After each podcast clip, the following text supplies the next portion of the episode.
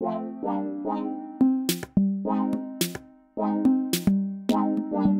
what's up folks? In this project, we're making a giant macro pad with big key switches. Regular key switches are fairly small in size, but these novelty ones are about 64 times as big. We designed and 3D printed a case that allows you to daisy chain them together. This is powered by the KB2040 running CircuitPython. It's an Arduino Pro microshape board that's perfect for keyboard projects. It features the RP2040 with 8 megabytes of flash, 20 GPIO, and Stemma QT. It's also got an onboard NeoPixel and a USB-C type connector. You can set this up with your favorite macros and make yourself a jumbo keypad that's super chonky and really fun to use.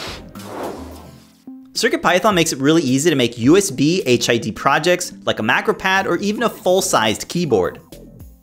You can modify the code to assign key commands and light up an LED when the keys are pressed.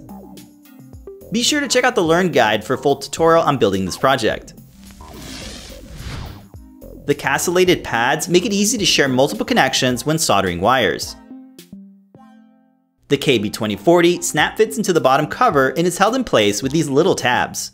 Cables are routed through the holes on the side of the case so they can be connected together. The bottom snap fits to the case with a cutout for access to the board's USB-C port. With the cables installed, the big key switches can then be press fitted into the top of the case.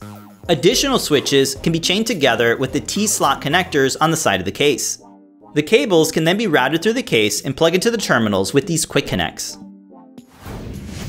You can optionally wire up a 10mm LED that fits right into the switch's built-in LED holder.